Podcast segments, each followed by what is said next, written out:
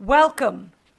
This is Sheila Murthy, president and founder of the Murthy Law Firm, and I have with me a fantastic panel with Aaron Finkelstein, the managing attorney of the law firm, and Adonika Wada from California, who is our expert on this topic regarding export controls. Today's topic is a continuation of the two part series that we're doing on export issues, on the deemed export license issue.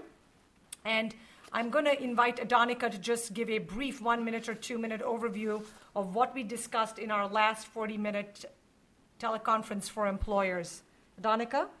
Thank you. Uh, I'd like to say good afternoon and welcome everyone to uh, the Murthy Law Firm's second webinar addressing the new revisions to the Form I-129, which uh, involves the deemed export rule. Last month, we learned why when companies like consulting companies or, or you know companies involved with immigration are not in the business of exporting or importing, why it's now required to understand the deemed export rule. Uh, during our last month's uh, webinar, we learned and we understood now what is, who is considered a foreign national under the deemed export rule and what types of releases of technology are considered a deemed export. Today, we're going to expand upon the deemed export rule and how it can impact you and your business. Fantastic. Okay. So, I mean, I guess the big issue for you, uh, each of us, in today's teleconference call is primarily H 1B employers. And remember, we keep using the word H 1B, but it's not just H 1B. It's H 1B, it's H 1B1 Australian, Singapore and Chile, uh, it's L1s and it's O1. So it's only these four categories H1B, H1B1, O1, and L1 employers that must complete Part 6 of the new form, which became effective from February 20th, 2011. And it doesn't matter what kind of business you are in. You may say, well, I'm only a school. Doesn't matter. I'm only a donut shop. Doesn't matter. Ultimately, it's the issue where you are going to have to check off saying, yes, we've looked at this regulation. I'm either comply. I've either read. I read the ITAR and the EAR, and the ITAR and the EAR, as you know, are the Export Administration Regulation, which is the EAR, and the ITAR is the International Traffic in Arms Regulation. That I've looked at them both, and I'm not subject to it, or yes, I am subject to it, and I have obtained the required license in order to proceed with this filing. That's the crux of the issue. We've had people say, but I'm clearly not. You know, I'm a high school, I'm a secondary. It doesn't matter. You're supposed to. Do you have to read the regulations? Again, that's between you and your counsel, what level you want to get into. But every single H1B, H1B1, L1, and O1 employer is going to be involved with this. So, getting to technology companies, because I think that's a big issue, because that's where you start traversing the gray areas. What kinds of technology or technical data are generally not subject to the EAR and the ITAR? That's the question, the question that's posed to us all the time and regularly. Generally, technology or information that is publicly available or in the or public domain technology or information which could be considered as fundamental research is not subject to the EAR and ITAR. So if your technology or technical data falls within one of these categories, most likely your company would not be subject to the license. So what's the definition? Of publicly available or public domain. Publicly available information is information that is generally accessible to the general public in any form and therefore not subject to the EAR. Publicly available technology. So the first part was publicly available information. Now we're talking publicly available technology or technical data. Is that which is already published or will be published arising during or as a result of fundamental research. So you may ask, what's fundamental research? Well, fundamental research is ordinarily published and shared broadly within the scientific community. Basically, if the general public already has access to this information, or they will have access to the information due to the placing of the information, the technology, or the technical data in the public domain, and that is in the normal course of business for such information software or technology, then it is considered to be publicly available. So, we thought it would be very helpful to go over some examples for you. Software in machine readable code. If the code is already publicly available, then the software is not subject to the EAR. However, if it's not, then it will be subject to the EAR, and then you, as the employer, as the H 1B employer, will require a license unless there is a specific exception that applies in your case. So the question often asked is what about IT consulting, IT com- consulting companies, consultants who may develop or modify programs using publicly available programming language such as C and Java, and then they create software that is customized for the clients. So, an IT consultant using publicly available programming language to modify software may have the opportunity to view the source code Remember, if you can view the source code, you're getting into now the slippery slope. This could potentially be a deemed export, and a license could be required. If the software is controlled, then a license is absolutely required in order for the consultant to be able to customize the software. Also, if there is a creation of new software, then that must be kept in mind. A license may very well be required for the software that is being created even if the programming language and the software being modified are not considered controlled. Hence, it is important to understand the product and the licensing requirements. So, Adonica, I know I've gone over all this, but I guess the question is once the employer determines that the technology is not publicly available, what is the next stage to find out if the technology is subject to a license? That's a great question. Um, you know, when you find or learn that your techno- technology or your technical data is not publicly available, you want to first review the, the list of controlled technologies. This means that you need to examine the Commerce Control List, which is found in the Export Administration Regulations, and you also need to examine the United States Munitions List, or USML, which is with the International Traffic in Arms Regulations. But in those two lists, you will be able to see if your technology is controlled by either and whether an exception applies to any of the licensing requirements. Now, if you are unsure as to which regulations apply to your technology, you may need to consider or you should consider requesting an advisory opinion from the BIS or a commodity jurisdiction determination through um, a department of the uh, a division of the State Department called the Directorate of Defense Trade Controls, or DDTC. Now, an advisory opinion is essentially a request that you submit to the BIS seeking guidance regarding the interpretation of the EAR. Advisory opinions um, uh, have been used uh, frequently to address issues such as uh, the classification of your product, the ECCN classification, uh, whether there are license exceptions available, and and and they also address uh, the involvement of your foreign nationals.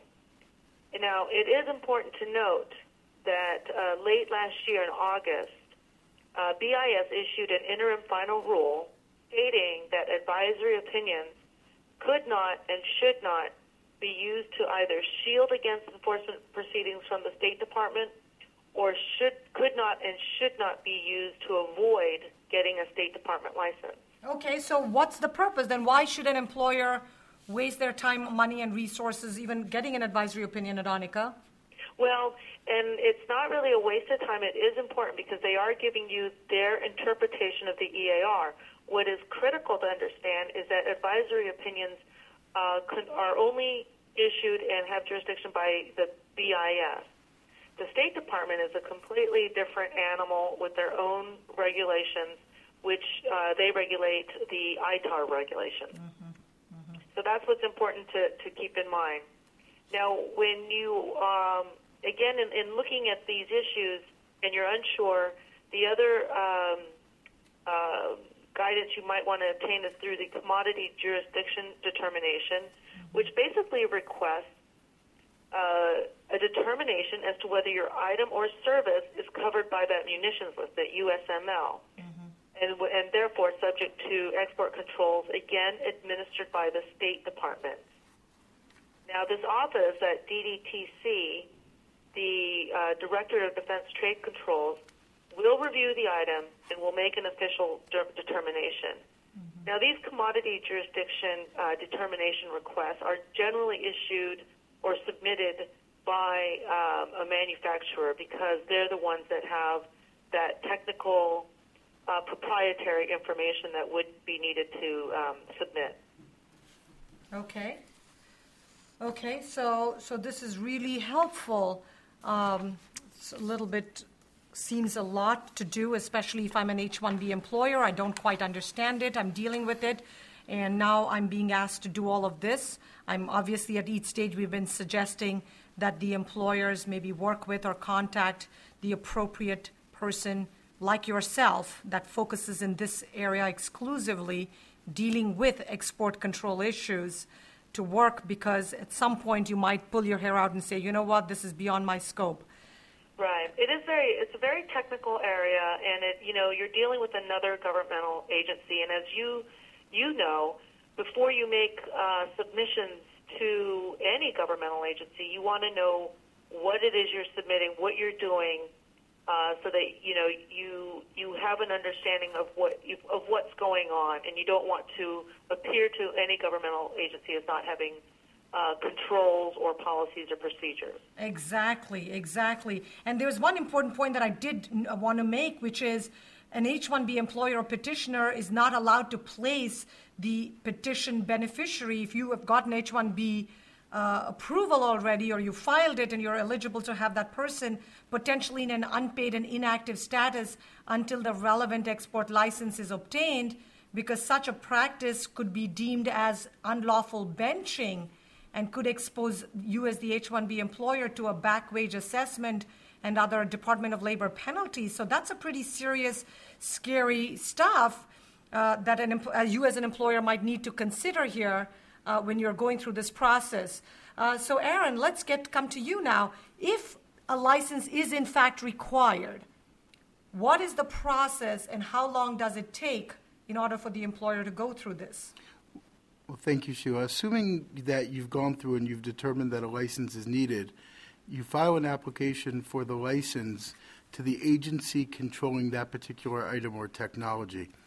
As we've already discussed, the Bureau of Industry and Security, the BIS, controls items and technology subject to the EAR, the Export Administration Regulations, and the Defense Directorate of Trade Controls, the DDTC, controls items subject to the ITAR, to the International Traffic in Arms Regulation. You can make the application by writing, uh, by written application for a license, but this can really take some time. Sometimes it can take 60 to 90 days or more, would not be unusual. However, both organizations have internet based licensing programs that are use, utilized to significantly reduce the time it takes to get a license. In order to get a license, a person or entity must first register with the agency and then apply following the license instructions on the web based applications. Wow. Okay. Yes. That's a good point that uh, Aaron raises, um, that it is a two step process with these agencies, that first you must register with the agency and then you can apply. Wow. Okay. Um, and that's assuming that the license is needed, which itself, to, to figure that out itself, requires almost an expert to do it. Which, if I was an H 1B employer right now with hundreds and hundreds of consultants, I would be sort of ready to pull out what little hair I might have had left uh, in trying to deal with this whole issue. It's crazy. And, and to add fuel to the fire, and we certainly don't want to scare anybody, you know, at this point, it's really unclear if an employer, if an H 1B employer makes a mistake on this section of the form and you check off the part 6 on the form I 129, uh, it is really unclear how aggressively the USCIS will investigate and prosecute errors in the completion of the I Form 129 for H1Bs, H1B1s, O1s, and Ls. Um, a knowing false statement or concealment of a material fact on the Form I 129 could result in the imposition of civil and criminal penalties, as we all know as well as possible denial of the non immigrant petition. But the errors that generally do not meet the knowing standard potentially should not be subject to these really, really tough penalties. Right, and I think you know you make a, a great point there, Sheila, in that we don't want to, you know, uh, say the sky is falling, but um, you know, as you advise your clients, we do the same in that. Um, what everyone needs to consider, especially if you have hundreds of consultants or you know you're doing this on a frequent basis, is ensuring that you have processes and procedures. Absolutely. And, and from the employer's point of view, and I think Aaron can discuss a little bit what are the kinds of penalties for violating the EAR or the ITAR, but really, if, if the employer, in the event of an export violation, any statement made under oath in Part 6 of Form I 129, and as we explained before, either that a license is not required or that the employer, H 1B employer, will prevent the unauthorized access to the controlled technology by the employee, the H 1B employee, could become evidence in an export enforcement action by the BIS or DDTC or a criminal prosecution by the Justice Department. And what other kinds of criminal prosecution, the kinds of horrific things that are they trying to threaten the employers with? Well, you know, there are both civil and criminal penalties. And I always look at this in three steps. First, people take away my privileges, then they take away my money, and then they take away my freedom. So, if you look at the penalties from that perspective, the first thing that people can face for these types of violations or companies can face is the revocation of export privileges and the debarment from U.S. government contracts. Then, in addition to that, there are civil penalties that are up to 500000 or half a million dollars per violation and criminal penalties that are up to $1 million per violation and 20 years in prison. So the penalties actually, and these are for each violation, so the penalties for these violations and for what's going on is actually quite steep. Wow. Okay, so I know the question keeps being asked okay, so what does it mean in terms of completing the Form I 129? I thought I'd try to go over it in a couple of minutes before I have Adonica come back and discuss other more complex issues dealing with how can a petitioner use the list to determine the technology if it is subject to a license and if there are exceptions to the license requirement. Because you as H1B employers are primarily I guess concerned about answering the questions on Form I-129 timing. If at the time of filing the petitioner's technology was not subject so you were not subject to the license but you later gained the technology that is subject to the license do you now, as the H 1B employer, have to file an amended H 1B petition? Well, the answer, believe it or not, like with everything else, a lot of issues, is that it's not clear. We don't have a clear yes and no in this. The BIS has indicated that an amendment probably would not be required. There is no such indication from the U.S. Department of State. The USCIS has not issued any clarification or guidance on these issues certainly from a safety point of view, it's always safer to file an H 1B amendment rather than find out after the fact that an amendment could have or should have been filed all along. I know, Aaron, when we, when we were discussing it, we are talking about the whole issue. Well, there is something in the regulation that talks about a material change requiring an amendment. This is clearly from an immigration or an H 1B perspective. So if you're looking at the job duties that the individual is performing, that the foreign national is performing, if you're looking at the location that the foreign national is performing, if you're looking at the employer not being changed. So there's an argument to say, well, is the fact that a deemed export license is currently required and wasn't previously required, but nothing else for the foreign national has changed, do you really need to do an amendment? And I would say there's an argument to say that such an amendment would not be required. However, I agree with you, Sheila. The safest thing to do is always, when in doubt, file the petition just in case. Yeah, and I think Adonica was saying the same thing that it's not just a technical, even though they claim that this is in order to go, sort of go through a process and a system, it's not just superficial. It's a very big substantive issue, as we've learned from the last two sessions that we've been working on this issue. Right, and if you think about it too, you know, these agencies are regulating different conduct. So the immigration has a different focus where they may not, you know, consider it necessary to amend, but the other agencies that do control the deemed export regulations do find it as, I guess, material. Exactly, exactly. The next sub issue we want to discuss was working at a third party client location. So if you, as the H 1B employer, sends your foreign national H 1B employee to a third party client site where the foreign national may have access to controlled technology, are you or is the third party client site or both of you responsible for obtaining the required export control license? Well, the actual, the real answer is that the exporter is responsible for obtaining the license as that entity is considered the U.S. principal party in interest or USPPI. In this case, the foreign national is working at a third party client site. It is that third party client site that potentially has the control technology. Therefore, the third party client would be responsible for any license requirements under the regulations. It is their technology that must be controlled. Another issue that's sort of related that's often asked is would sending an IT consultant out to a client site where this client, where the employee may have access to certain technology, constitute providing access to the H 1B employee? Well, very likely that it could be considered as providing access because you're the H1 employer.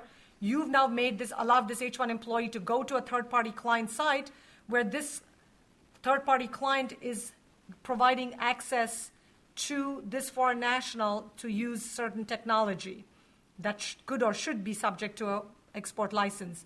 So, sending the foreign national to the third party client site where it is known that the foreign national is likely to have access to controlled information could be considered as providing access by the USCIS, as I just explained, but the Form I 129 instructions do not address or define what's providing access.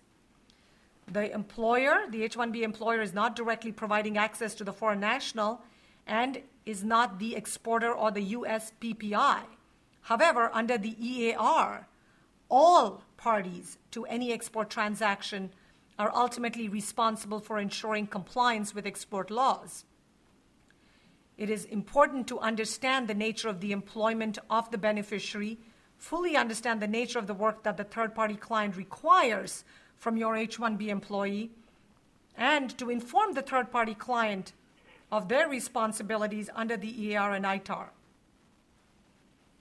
So, as a consulting company or a consulting firm, you probably would need to include in the contract a statement that the third party client acknowledges their responsibility as the exporter and will be responsible for obtaining the required license if the foreign national will be subject to or will be exposed to controlled technologies.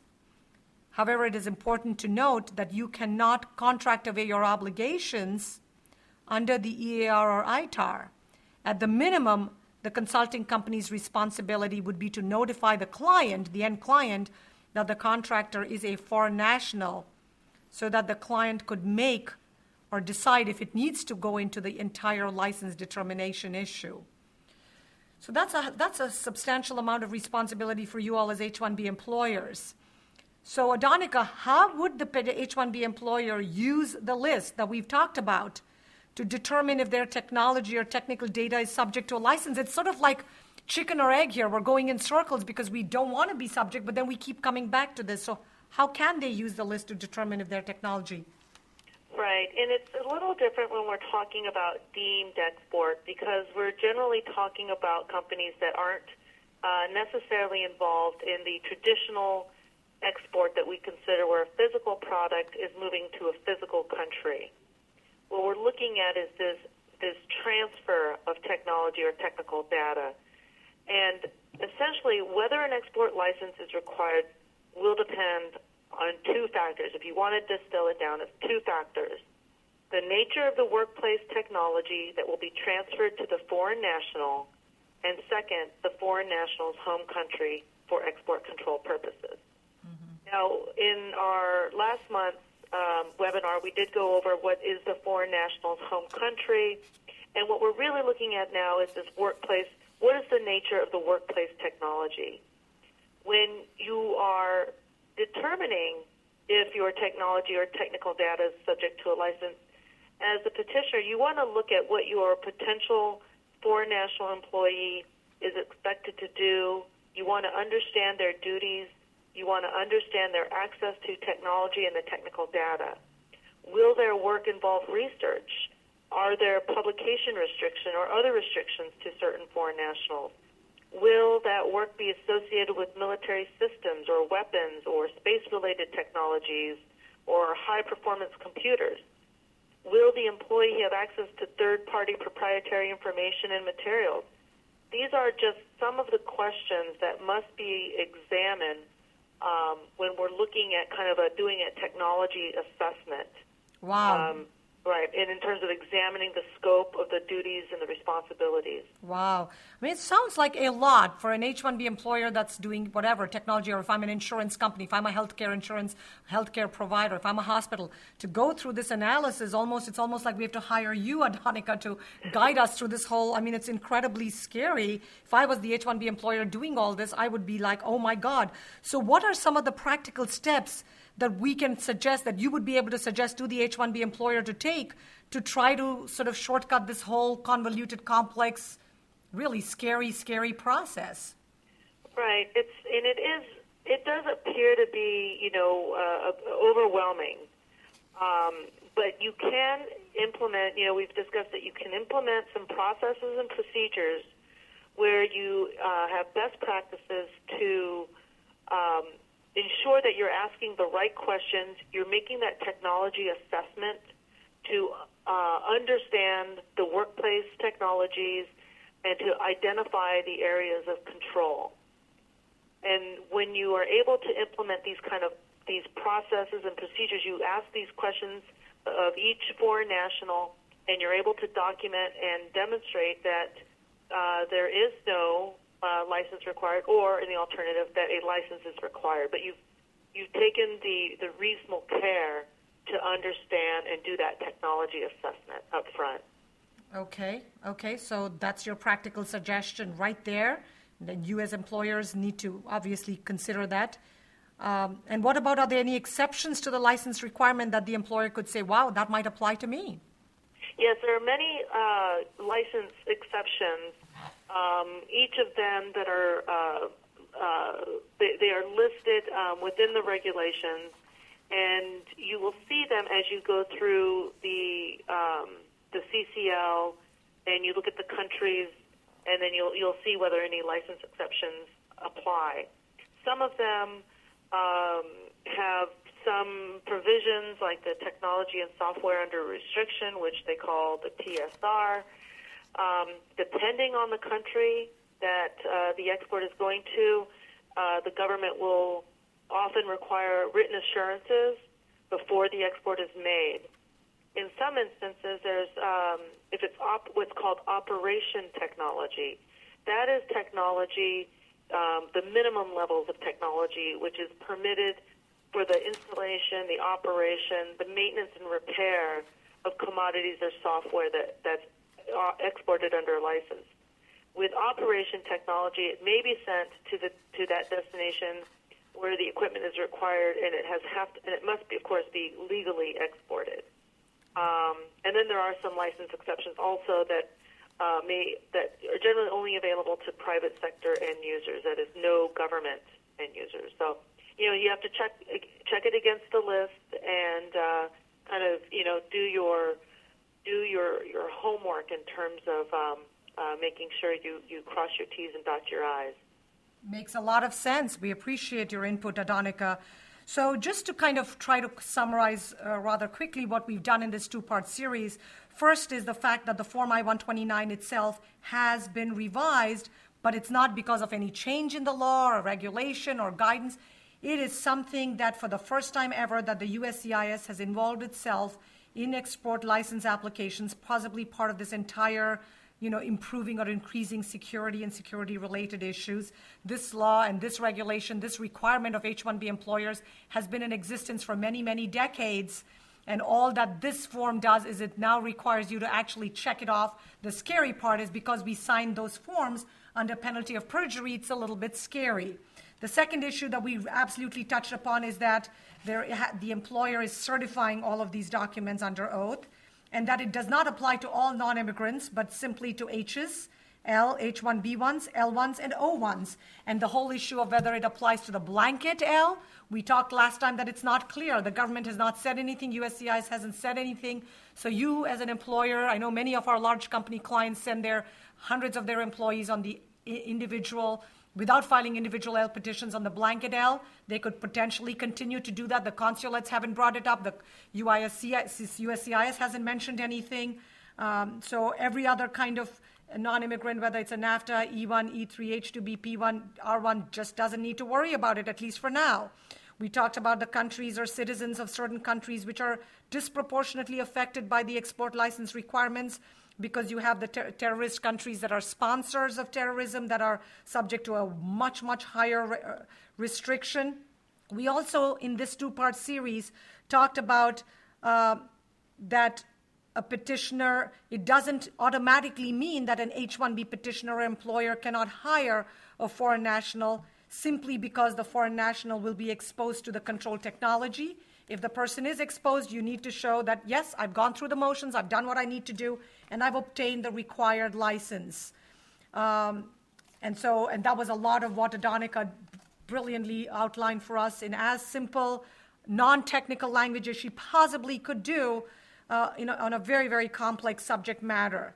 Uh, and we also talked about what happens if the H-1B employer either makes a unintentional or an intentional error in checking off this item part six of the new sort of requirement under the Form I-129. One of the questions that we're often asked is, can the petitioner just leave this to the immigration attorney, Aaron? Do you think that they can just say, hey, go ahead, complete it, I don't care, I don't understand this, it's your problem? See, this is an area that kind of crosses out of immigration, um, and I would say probably it is not something that you could leave just to an immigration attorney who's not familiar with the deemed exports, with the ITAR, or with the um, or with the rules related to um, to the to the controls that are that this is subject to. Um, so, so it's best to go to the expert, so best to contact someone like best Adonika to go to the expert, firm. absolutely. To go to somebody just like we are super familiar with all the issues related to H's, to L's, to the O's, to the green card processes, and all the various nuances that relate to the immigration processes that we deal with on a day to day basis.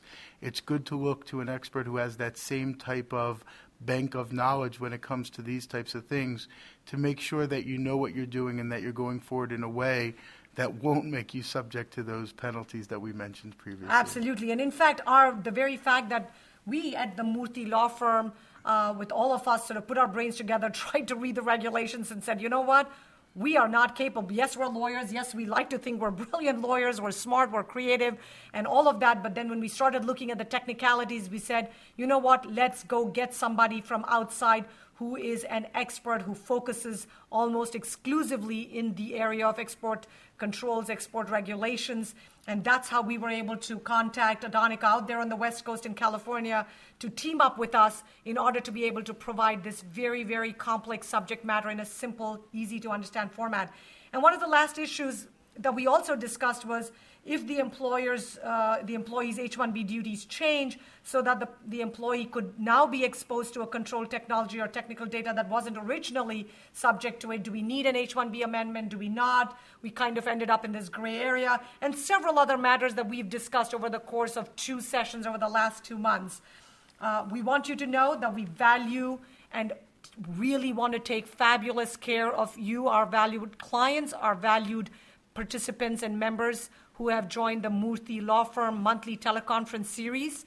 We continue to want to provide you the latest, most useful, cutting edge information. And when required, we do bring outside experts, as we've done with Adonika this time. And as we've done, I think, previously once with the Department of Labor by getting a Department of Labor person on the call to guide and help our employers with the whole Department of Labor issues dealing with perms and green cards and H1s, et cetera. So we, we are very cognizant of your 30 to 45 minute time frame. We will try to wrap this up, but it's always a pleasure and honor on behalf of myself, Sheila Murthy, attorney Aaron Finkelstein, attorney uh, Adonika Vada, and our entire law firm, and Yunhei Gong, who's been, by the way, working tremendously, guiding us and working with us and coordinating all of these materials. We thank you so much for joining us. We are here to guide you on all of the latest information dealing with immigration issues And when, you need, when we believe that there is an intersection between immigration law and other areas of the law where we need outside experts, we ourselves use them for the benefit of our clients, and we hope that you will do so as well. Thank you so much for joining us. Have a fabulous rest of the day and week, and we look forward to continuing to take care of you at the Murthy Law Firm. So long.